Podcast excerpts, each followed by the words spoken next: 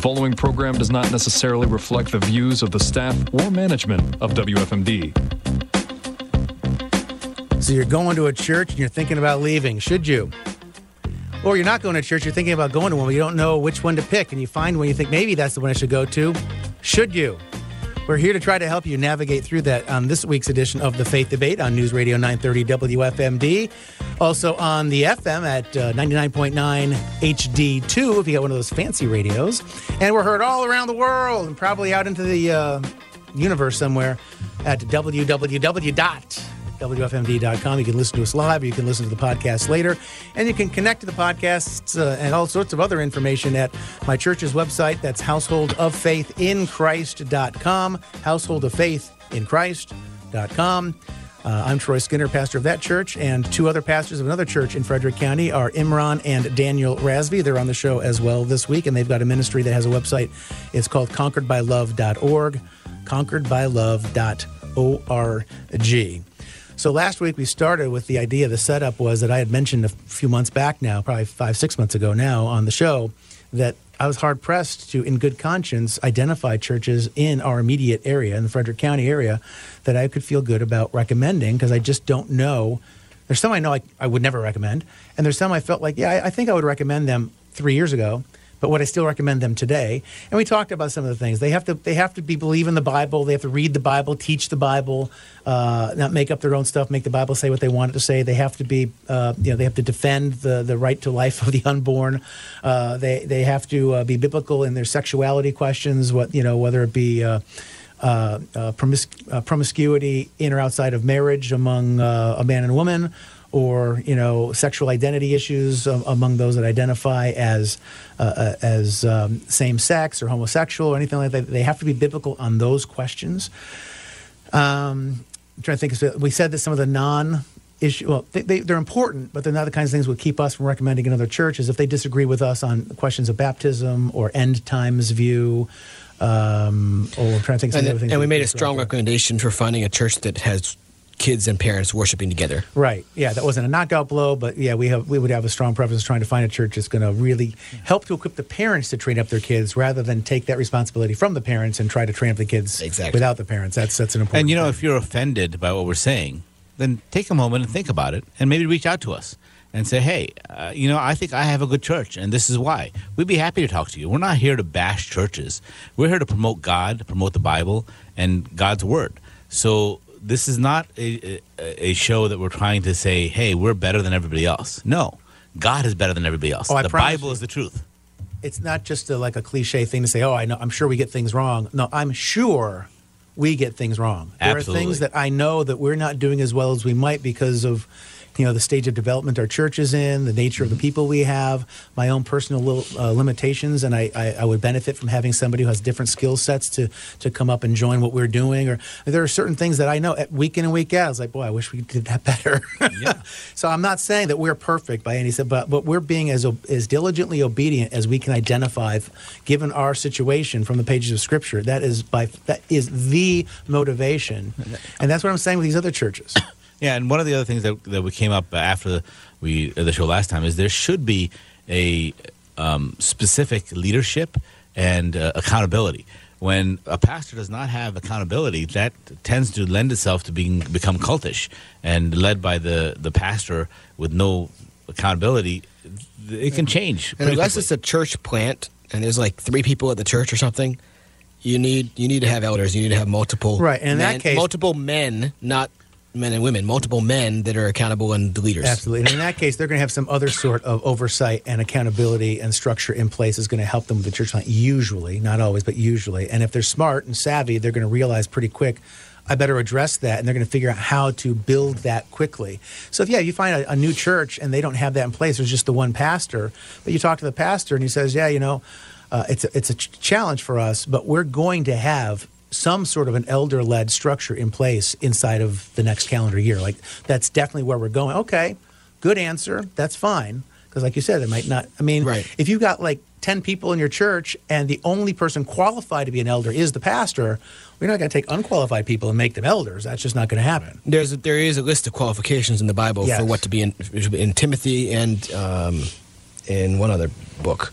Uh, the two different lists Yeah, I'm drawing, a. I'm drawing a blank But, myself. but there are. There's two different lists of you must be this and this and this. We're not going to go into it today, but you can look it up. What are the qualifications for an elder? The Bible is very clear, so it's not my list or your list. It's it's what the Bible says. There's one thing that may come up, and and I think you'll agree with me. Um, do you think it should be a requirement that the pastor or elder has a seminary degree? No, because there's no biblical requirement. No, there's no biblical like requirement. In fact, I, I'd say if anything, it tips the scales against the church, not for the church. Yeah, well, because of the garbage that most depe- seminaries yeah, I was saying teach these particularly days. depending the seminary they went to and Yeah. how how awake to what they were being fed by the seminary. Like uh, there are some people that are really rock solid biblical Oh, yeah. teachers in the Oh, church there's who plenty. went to liberal seminaries. By Right. liberal, I don't mean they voted for Hillary Clinton and Joe Biden. I mean liberal theologically and by that there is some overlap because uh, liberals politically. Part of what defines that is the words on the page of the Constitution don't really mean or need to mean what the words on the page of the Constitution mean. And they take that same ideological stance with the Bible too. The words on the page of the Bible don't really mean or need to mean what they really say. They can mean whatever I want them to say. It's a living, breathing document, and I'll just import my own Yeah. ideology into the white space on the It was, page. it was for that culture back then, you know, Yeah, so thousands of years ago. so that's what I mean when I say liberal. But So definitely stay away from a church that believes or teaches that. The pastor may have been trained in one of those seminaries, and that's something you should be very careful. Make sure he doesn't actually agree with that or believe that. But uh, many, many, I, I guess most seminaries these days are liberal seminaries, um, even if they don't. overwhelmingly Even if they- so. even if they be have a strong honest, statement of faith. honest, uh, in the old days, our uh, show open for the faith debate. Uh, we've had a few of them over the years, and one of them would introduce me uh, as you know Troy Skinner with an, a Master of Divinity, Divinity degree from Reformed Theological Seminary. Well, that's not something I want to brag about anymore because RTS has drifted increasingly in the last few years Mm-hmm. in a uh, woke direction. I don't think that they're full scale, hardcore woke right now, but they're And the flirting right faith, on the edge. And, the you give it statement a- of faith might not be, but the professors are teaching some of this Exactly, stuff. and some of them I know. Some of those professor, prof- uh, professors I know really well, and I don't think that I, I like to hope they would never actually, but they're gonna be outnumbered before they know it. Yeah. So s- that You goes, give goes it- good segue, right? There's a lot of pastors we know that we were really surprised. It's like, no, they would never. And then two years ago, something happened. So what happened, Troy? Two years ago, in March of 2020, Yeah, well, and and um, three years ago, almost now. and it's not just related to uh, the um, the virus that came out of the lab in Wuhan. It's also related to all of the protests and civil strife that were happening that year. 2020 was just a crazy, crazy year, and so you've got the combination of a I feel unbiblical response, generally speaking, by the church to the government uh, dictates about how to handle worship or not handle worship. Uh, and on top of that, I mean, wokeism has been a rising thing for years. People who have been paying attention, it's been gathering steam for decades. And it really started to pick up a lot of steam probably about seven, eight years ago. And then three years ago ish, 2019, it just it was a hardcore sprint to the finish line, and that came began to really come to a head where people were able to see that the next year in the summer of 2020 with all those BLM riots and all that sort of stuff. So the combination of the and I don't know if everyone knows what I mean by woke. I'm talking about this idea that uh, well, you're hearing a political ad probably if, if you, if you consume much media, you're hearing a, a political ad right now. Michael Hough, running for county executive, is running a, an ad, or his people, who, people who support him. I'm not sure if it's him or people who support him, running an ad, uh, a hit ad against uh, Jessica Fitzwater, the Democrat candidate, where she back in 2020, she's on record. There's a video recording of her saying that she's a white person and therefore she has white privilege, and she says, "I am a racist." So Jessica, Jessica Fitzwater is an, an admitted racist, but we got to understand people. Like you, know, you just shook your head. I first time I heard it too, I shook my head. Like what is she? What is going on? But you got to understand from that point of view, they're, they're not They say that's a ashamed good of thing. it. It's a good thing. Now there's a hypocrisy thing because if she really believes that she has too much privilege and that she's taking power from somebody who's a person of color, then she should not be running for the lead Right. position in county government. She should be backing some person of color for that position. So there's there's that issue, but they they're proud of it, and there are a lot of churches, a, a, a lot of churches that pastors stood up and they told the white people in their congregation that they needed to go to the black people, either if they if there were black people in their church or black people they knew, and apologize to them for being racist. And even if they did this, they would still be guilty of having white privilege and being racist because you can't ever change the color of your skin. So you're always, you, you just are always going to be. And a lot where exactly that is that in the Bible? Well, That's the problem. Well, when the- they're teaching social culture and not the Bible, that's the problem. see, their argument would be, and I'm not making their argument for them, but the, just their biblical argument would be that you know Jesus and God always cares about the down, downtrodden, the underprivileged, the poor, and we need to be concerned for them. In our cultural context, that would be you know blacks and Hispanics and people who've been held down for generations. And so, if we really love them, and we're going to recognize that our ancestors played a hand in that, and so we have some guilt by association, and we need to own that. The problem is.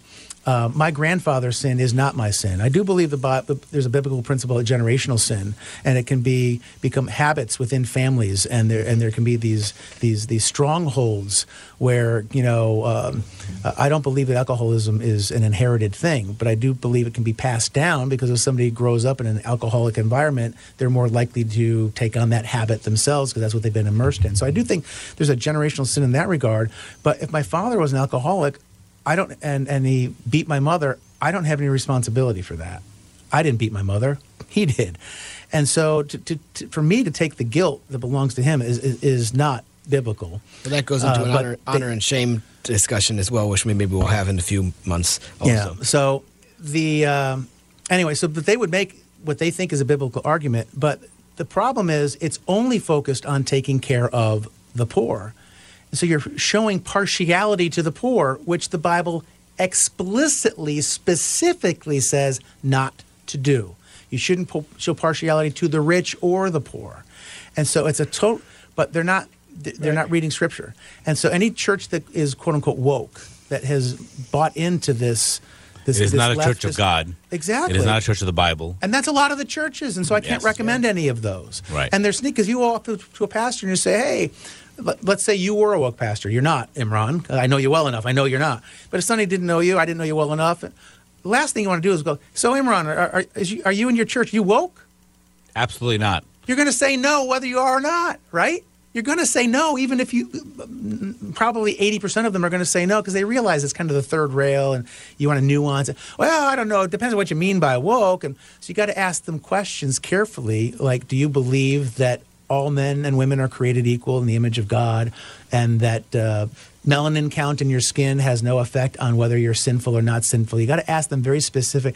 Do you think it's okay to show partiality to the poor because Jesus says we need to take care of the widow and the orphan? he's phrased it that way, they're going to say, "Well, yes, of course," and you you got them because the answer should be, "Well, no, we don't show partiality to anybody ever. Right. God's not a respecter of persons, and neither are we at this church." Yep. That's the right answer. And, and when you're doing your research and you look at the websites of different churches, if they have yoga and Reiki and mazes, stay away. That's all Eastern cultural mysticism that's gone in, and that's no, that is demonic. Not, it's very demonic. I will take a stand here and say that yoga is demonic. Yeah, And if well, you're listening to this and you've done yoga and you're thinking, yeah, yeah, actually, yoga has its roots in Hindu religion and it invites demonic possession. I think that uh, yoga, uh, as originally imagined, I, I agree hundred percent. But I wonder about you know, uh, mostly it's women, but it could be men too. The men and women that are just doing stretches that have been developed by people that I'm- practice yoga, I'm- and they, and they would call it yoga, but they're not actually I'm just spiritual. I'm just doing right? push-ups in front of the Baal statue. It's just to build my muscles. I'm not. I'm not well, yeah, actually. no, if you're if you got the Baal statue involved, you got a problem. no, but but that's the same thing. But That- that's what I'm saying. are certain poses No, and stretches that they do that were probably developed in a yoga context, but that at this stage have the, zero. specifically, the certain order of poses is designed to open up your uh, mind and soul to demonic possession, and it works the same way whether you understand it's being done or not. Um, that's maybe a topic for another conversation. Yeah, I know. Um, but definitely stay away if your church is sponsoring yoga. Yeah, we'll that- say that. I'll, I'll make a, I'll make a note that maybe we can bring that up because I'm, I'm curious. I, I might throw personally. I think I might throw that into the category of uh, of uh, of like food offer, offered to idols. I think I might put it in that category. So what Daniel's saying is, look, there's a locked door, and if you press the keys in a certain order, it opens the door. Whether you know that you're pressing the keys in that order to open the door or not, you're pressing the keys in that order to open the door. So when you're doing yoga, and again, we're it's kind of like a little bit. it's kind of like um, uh, uh, hypnotism. Hypnotism opens up your mind to suggestion, including by demonic uh, as presence. And you could be doing hypnotism just for fun or because you think it's funny or a joke or for psychological reasons, but it opens Yeah. up your mind to demonic possession. Well, I will say this: is yoga to, poses do to that. take these topics and swing them back into the main stream uh, line of thought. What we're talking about today. If a church is advertising Reiki and yoga and uh, and and some sort of an enneagram a diagnosis, personality Yeah. profile, or something, those. You might not be as hardcore as Daniel and possibly Imran are on those, but I will say those are tells. Like if you're playing poker, They're red flags. right? These are flags that are popping up. It's like you shouldn't need an enneagram profile. You've got the Bible. You shouldn't need Reiki. You've got you know uh, biblical prescriptions of how to handle certain things. You- you- you- so those would be red flags at the least. They for me they wouldn't automatically be knockouts, but boy they would raise a lot of questions. And I'm be, I'd be willing to bet that if I dug just a little bit deeper, I'd find a whole bunch of other issues that I wouldn't need to have that be the knockout issue. There'd be other things that would just be Right. part and parcel that goes with it. So The other big thing that happened in 2020 was COVID. Was COVID, and the uh, and the lockdowns that went with that. What is your guys' view on if a church went along with the lockdowns? I think it depends on the how long, right? Because w- they kept telling us at the beginning, "Oh, it's just going to be two weeks. We need to make sure we protect the people who are too vulnerable, and we would not, you know, that they're going to this is going to spread too fast. We don't want to overwhelm the hospitals. Two weeks, and then it turned into two months and whatever. But if your church was still shut down, let's say June of 2020, that was a problem. It's one thing to say, okay, you know, if there's an outbreak, there there is biblical precedent for mask wearing. There's biblical precedent for quarantine. To look at the, what, what lepers are supposed to do. Lepers are supposed to put a covering on their upper lip and stay away from everybody. That's for the sick, though. What, right? Whatever. We The- were the- bottling up the healthy. point- there's the no point there's is- no biblical precedent for that. right. So the, the what Daniel's saying at that point, we had a lot of mixed information. We didn't know what to expect. We were given a lot of false information, uh, false guidance. And Now if I- you're if you don't know what to expect about the sickness, somebody could be carrying it. Yes, it's it's prudent to be and wise to be cautious, but cautious for a little bit, but not to the point where you're shutting down service and you're requiring people to wear masks. So- you can't so sing I'm- without masks. I'm happy to be able to say that we did we did absolutely nothing to protect our church from COVID. We uh, You're still alive. I, I must We be never talking wore to a ghost. You you must be dead. We nobody ever wore masks in the church, and we never ever asked them. In fact, we encouraged people not to, um, and nobody ever required vaccines or anything like that. We never stopped anybody from wearing a mask. Now, the there are some many churches that required masks for the longest time, and some of them actually required vaccines or they separated vaccinated and Yeah. So unvaccinated here's people. that to me those for me. I'm, uh, you guys can see if you tell me if you agree or not. For me, those would be knockouts. I would not recommend a church unless they've repented of that. Then I would recommend them.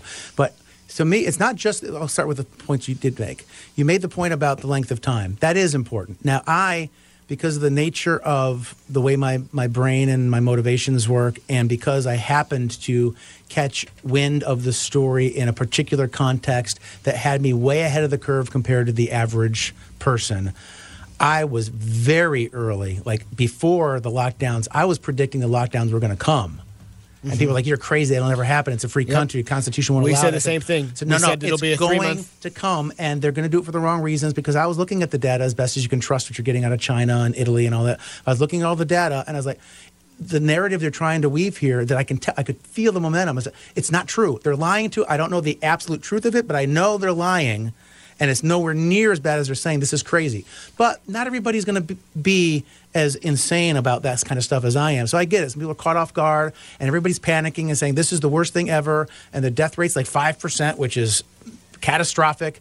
And so they, they shut down their churches. So the length of time, because you shut down for a few weeks to figure out, and you you take the time to dig into the data, to dig into the stories, to see who's telling the truth, and it should have only taken a handful of weeks, a month at the most, in my opinion, because that's about how long it took me to figure out. If it took me a month, it should take. And I'm not, you know, I'm not the smartest guy in the world, so if I could do it in a month, other people could figure out a month too.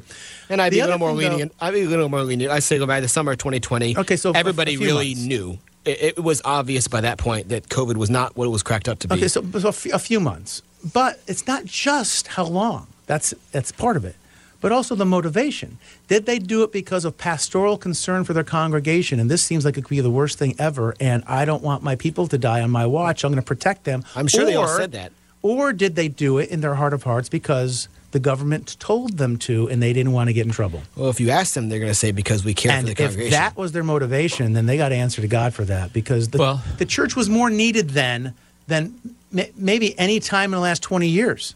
The church was needed, and we went AWOL. But so many- aggravating to But me. many of the churches and the church leadership said, well, we have to obey the laws. And if the laws are these mandates, we have to go by these mandates. And I know a few pastors that really had a good heart, but they really did not want to disobey what they felt was a law. And they were not able to rationalize what the Bible said compared to what the law said. Right. They- yeah, a misapplication of Romans 13, in my opinion. Right. And that's what happened with John MacArthur, famously, you know, now in California. They shut down for about six weeks, I believe.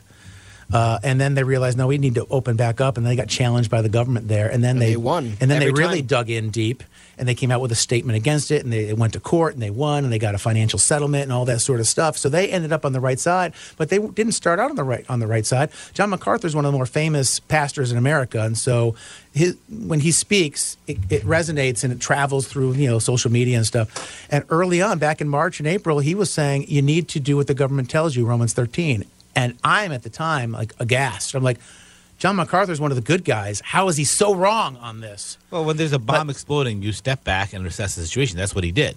It Right, took him so- six weeks to figure it out, and they said, no, this is. But God's now his position is Romans 13.